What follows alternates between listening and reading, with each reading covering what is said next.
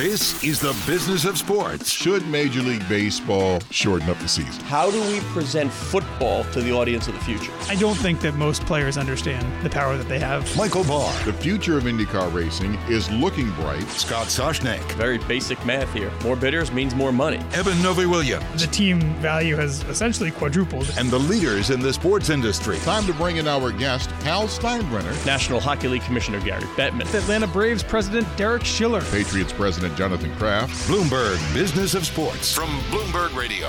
Hello, I'm Scott Soshnick. I'm Eben Novy-Williams. and I'm Michael Barr, and this is the Bloomberg Business of Sports podcast, where You know, you see, Madena typed it out as a big we, but we know that Eben's not participating. So I wonder why Madena did that. it's part of the script. I, that's what I'm saying. So Eben should be in it because it says it on the script. Yeah, we, We. we. Mm-hmm.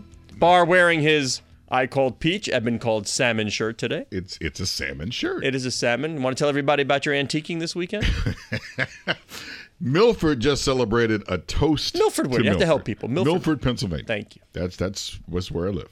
And uh, every year they do this. So they have wine tasting, and you go to the shops and this and that, whatever, blah blah blah blah, Eh, which is very nice. Now I should add. And uh, so we went antiquing. We went into one antique shop, and there, Well, let it be said, by the way, you have your eye on a new television yes, set. I'm saving Okay. my money for a brand new television Okay. because I want a nice flat screen. Right. Better to watch NASCAR with. Right, exactly. But sitting there was an antique cash register, like you would see like in the Waltons. It was sweet. I knew he was going to bring up the Waltons. it was cool. It's, it's an old TV show debuted in 1972. Remember the old Goodnight John Boy? Of course. That's that's where that's from. So, and then they had the store there. Everybody said goodnight to everybody in the family said goodnight to each other at the end of the show. and but this but this cash register was cool until we found out it was eighteen hundred dollars, and then Linda stepped in and said, uh, "Oh hell no, that's not." I'm on Linda's happen." side. I'm on Linda's side. So And I, you know, then we, I, it was a neat cash register, but I have to agree, I I, I, didn't, I couldn't buy it. all right. Well, anyway, Anyway. people are people are up on your weekend. I thought it was an important. It was kind of cool. So uh, let's let's start with the Warriors. Uh, start with the first thing. Let's talk about Rick Welts, president and COO of the Warriors. He's looking into the team's future and media ambitions. Well, everybody's looking at their future as, as broadcasters, as as content owners, content creators. But it's interesting to hear Rick in an, in an OTT direct to consumer world. Remember when he was on the program and he talked about no better time, no better team for the arena? Right. Right. You could make the same argument right now on a global basis with how popular that team is, with how popular some of the players are, that if you had, let's say, a Steph Curry cam following him around, people would pay to see him drive to the game, drive home from the game. What does he do in his off day? That you could make a compelling channel that fans would want to watch. In almost every way, the Warriors have capitalized financially on the fact that they've become this dynasty within the NBA, right? They have a new $1.3 billion arena that's opening. Certainly, sponsorships are worth so much more than they were back when the team was bad. Almost everything about the Warriors ecosystem has gotten more expensive except the local TV deal. They're, they're still on the deal that they signed when they were a bad team, right? It's the nature of signing a long term deal. Um, that's going to change obviously in the next couple years when they renegotiate that deal but they have to decide kind of what direction do they want to go in. You- You can see the, the the Lakers, another premium franchise, they get over hundred million dollars a year in their local rights. Uh, the Knicks also get over hundred million. They also, you know, the ownership group that owns the Knicks also owns that network. It's a, you know, it's a it's a big family that is beyond just the basketball team. But the Warriors, as Scott said, they have a lot of options coming up, uh, and that can be, you know, your traditional local media rights TV Global. deal, or it can be your own company. See, now I've got a problem with what you were saying earlier about Again? what. Well, even more so. I don't want to see Steph Curry drive home from the game. Or what, people wanna but, see that. But I want to see an isolated camera of Steph Curry playing during the game. Well, Twitter's giving you that right now. Yes, but that's what I want to see. Speaking of Steph Curry, right quick. Oh my! Uh, let's say he was a little bit off uh, during the overtime game against the Rockets uh, this past Saturday. Steph Curry behind the back, drives down a lane and misses the jam. Oh, he missed it, and Harden the rebound. Now let me tell you, Barr. This is what I'm talking about. So if you saw it, like he pretty much missed a layup dunk. Like Yeah, whoops, it was you know, bad. yeah. I mean, this is like you know your MVP Steph. Okay, after the game, surely he was asked about it. What if in this OTT world, what if the team had gone to him and said, you know what, Steph? You can talk about the game, whatever. Let's not address that particular play. We're going to save that for the team channel. And you're going to address that play on the team channel. And then the next day, maybe he's in his driveway and he tries it again. Ah, I got it down, everybody. Like, look. Uh, and he pushes the content. How much would you pay if you're a Warriors fan, if you're a Curry fan, what would you pay per month to get sort of this exclusive behind the scenes added stuff that you can't get anywhere else? Well, look, I like Steph Curry, but I wouldn't pay for that. Okay, what what would you like, what team, what player, what would you like, Detroit? Let's eh, eh. say the Tigers offered you something like that. All right, eh, so let's say Andre Drummond. All right. Okay, Andre All right, Drummond. okay. Let's let's say now I could get. Yes, I want the isolated camera of Drummond on the Okay, court. you got it. All right. Yep, you got the isolated ISO of him walking in the arena, going home, driving home, uh, whatever you want. You get your But ISO. I don't. But I don't want the home stuff. You You would love it. I want once he comes into the arena, and, until he leaves, give me that. You know what I know cool. right now about Michael Barr? If my eyes are shut, he is not under 30. yeah, I was gonna say I, I'm with you, Barr. Like the bigger question, obviously, is is how many people out there Right. are willing to pay Let's just- uh, five ninety nine a month. For, let's just say $1 a month. Let's just say $1 a month on a global scale. How many people around the world could I get for this channel if I'm a Golden State Warriors? Put it all in my pocket. I'm sure there are a lot of people out there that don't have a life and they want to go and follow Steph Wow. Curry. Or what. I'm sorry, I don't want to see Steph Curry drive home. And I don't want to see it. Are. I do not want to see it. Let the man. What was the name of that movie? Remember the Jim Carrey movie? That uh, it was just an isolated Truman camera. Show. Yeah, the Truman Show. Did well, didn't it? Well, that's because it was a movie. I don't want to see that. Life imitates art, my friend. Oh, Move on. All right, You're wrong. moving on, here. Anyway, uh, Mid Atlantic Sports Network. They have resolved a problem uh, with the Orioles. The Orioles controlled Mid Atlantic Sports Network. They must pay uh, the Nationals. I'm sorry, I said uh, No, you no. The Orioles do And- control and the Orioles network. do- This has been a right, fight true. that has been going on for years. As part of their agreeing, the Orioles agreeing to give up the Washington territory to the Nationals because when the Expos Right. moved, they had to get the okay from the Orioles. Right. They got the right to control a majority of the television network that shows both the Orioles and the Nationals. But after a while, when the value of sports rights shot up, the Nationals said, hmm, you know what?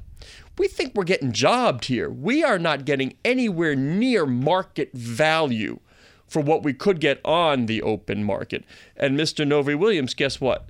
Seems like uh, others agree with them. Yeah, this is a ruling uh, from a, a closed ruling, but the, the Baltimore Sun, I believe, got some details. A ruling of an MLB arbitration panel. It's all Major League Baseball owners and executives. Yeah, so uh, essentially from the date 2012 to 2016, I believe, is the five-year span.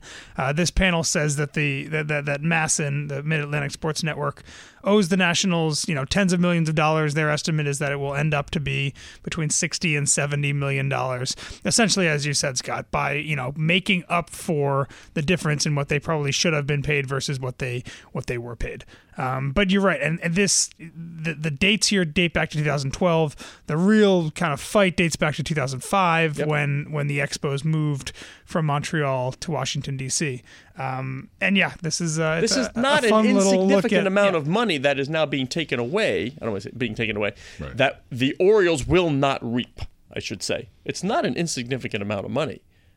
And you wonder moving forward what the implications might be. No, and it won't change the ownership structure at all, right? No. The, as it is right now, the Orioles own seventy nine percent of the of the television network, and the and the Nationals own the other twenty one percent. Um, but yeah, it's it's certainly and baseball operates differently from a lot of other sports in terms of like the importance of local revenue and the importance of local TV revenue, right? So so if the the the money the Orioles thought they were making from their ownership stake in MASN, if that shifts down considerably, that could have kind of serious ramifications on you know the business structure. Not if of the team. it is. Yeah. Like, yeah, I mean, they might appeal, yada yada. But if you look at the market value and what has happened with sports television rights, one could, I would think, easily assess that the Nationals on the open market could have gotten more. And, and there's an option here for the Orioles to appeal. I don't believe there's been a decision made on that yet, but I wouldn't be shocked. The Orioles have for a while asked for this to be ruled on by an arbitrator that was not part of the Major League Baseball ecosystem. So they may be pushing to try to get this thing appealed uh, to an independent arbitrator. All right, let me step back for a second. And is this like renegotiating a deal that has already been done? So why is this allowed to happen now? I mean, once you sign the paper, Thank you, Mr. Angel. Thank you, Mr. Angelos. I'm just saying, once you sign the paper, that's it, man. It's like Well, one can argue about what market value is at a time. Um, I, you need to see the specific language in in the contract, of course. But I can tell you from day one, having one team own a majority of the network, showing both games and allocating a certain dollar figure, it didn't take a genius to say this at some point could be problematic. It just happened more quickly than anybody thought. Yeah, and to further answer your question, Michael, the from what I understand, and I don't understand all the details, but I think there are kind of two parts of this. There was one, the part about how much the Orioles or how much MASN was paying the Nationals for the rights to their games, and then there was another part about profit sharing and the accounting by which those profits were. They're still, and they're still fighting about whether they're using They're still proper accounting. Yeah. Um, so yeah, I think that's kind of how you get you know you get the situation where six years later you're still arguing about what was owed to a team, um, even though there is, I'm sure, a contract of some nature that that has some some of this written in stone. Let's talk about the XFL. Vince McMahon's reboot of the XFL has struck television deals with Fox and Walt Disney and will make its debut one week after next year's Super Bowl. Or what's the most important thing if you're going to start a sports league? What's the most important thing you've got to solidify? The product. Well, of course, but what? yeah, good you answer. need to have players. Good okay, answer. I'm sorry, I, I, I overstepped the obvious. After that, what's the most important thing? Well, you want a good media deal. You need a media deal. Yes. Um, the AAF media deal was sometimes a little digital heavy, not easy to find. Vince McMahon learned a little something. Um, yeah, Eben, you you wrote a, a few graphs on this. It's it's a it's a, a network friendly over the air TV. There is some cable component too, but you're going to be able to find your XFL if you want it. Yeah, more than half of the of the regular season games are going to be on broadcast television networks. Um, that's NB, that's ABC and that's Fox. The rest of them are going to be on those those cable affiliates, uh, ESPN and ESPN two, and then FS1 and FS2. Uh, but I agree with you, Scott. The the the ability to get more than half of your regular season games On on, a over the air. broadcast network uh, is is a great result for the XFL. Um, the the final, the championship game is going to be on uh, on Sunday, April 26th on ESPN. Um, but more so, they, they've laid out, and this is kind of what the AAF did as well. Th- There's a very strict structure to the way these games are going to be played. Right, there's two games on Saturday, two games on Sunday. Eight team league, everyone's playing every week, but that's the way they're they're structuring it, which I think is interesting. I mean, I think it's probably a smart a smart way to do it. I would like to see the the helmet cam. I always thought that was cool.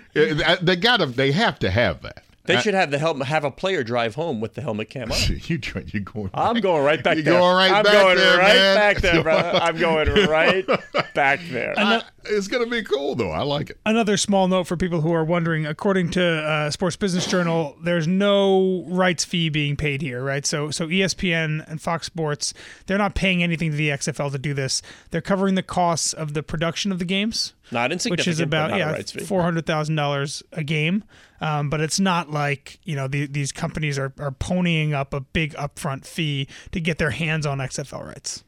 I, I'm I'm hoping that this reboot works because I, I'm, as we all know, the the AAF just ploof, and, and I still The AAF doesn't need that cash register either. well, See, if this was a print story, it's coming back to the lead. That's why I brought it back to where we started. uh yeah Full circle Barr. Cha-ching. This is the Bloomberg Business of Sports podcast. If you don't know what Scott's talking about, you got to go back to the beginning. Yeah, of the you got to listen to the beginning of the show. Uh, I'm Michael Barr, along with Scott Soshnick and Eben Novy-Williams. Join us again at the end of the week when we speak with the biggest and brightest in the sports business industry. I, I think Eben just went right above my line. There- like- there was a we. Th- There's a we're here each and every Monday, Wednesday, Thursday. Blah blah blah. You all know it because you listen to the show. You know who listens to the show, by the way? Barr and says hello. Hmm. And I hope he reaches out now. Brian Herbst, NASCAR senior VP, Yes. oversees broadcasting innovation. Says he's a loyal loyal listener to the show, um, and was very happy that you are big NASCAR guy. Huge NASCAR. In fact, I got to get home because uh, they're running the uh, Dover. Dover race at noon. It was washed out Sunday. Yeah, we didn't because I wasn't. Did you guys talk about uh, NASCAR and the betting? NASCAR is jumping on this Oh, sports yeah. betting train. You're right. They're, in, ra- they're going to have a lot of in-race products. Right. You know, the data analytics and the algorithms will spin, and you're going to have prop bets. I think it's something you're going to love, buddy. I did a minute business of sports on that, Oh, which there you was go. cool. But we didn't get to talk about it during the I show. do the end. Do the end line again. Oh, hey, you you're listening to, to Bloomberg, the Bloomberg Business of Sports on Bloomberg Radio around the world and online where you get your podcast.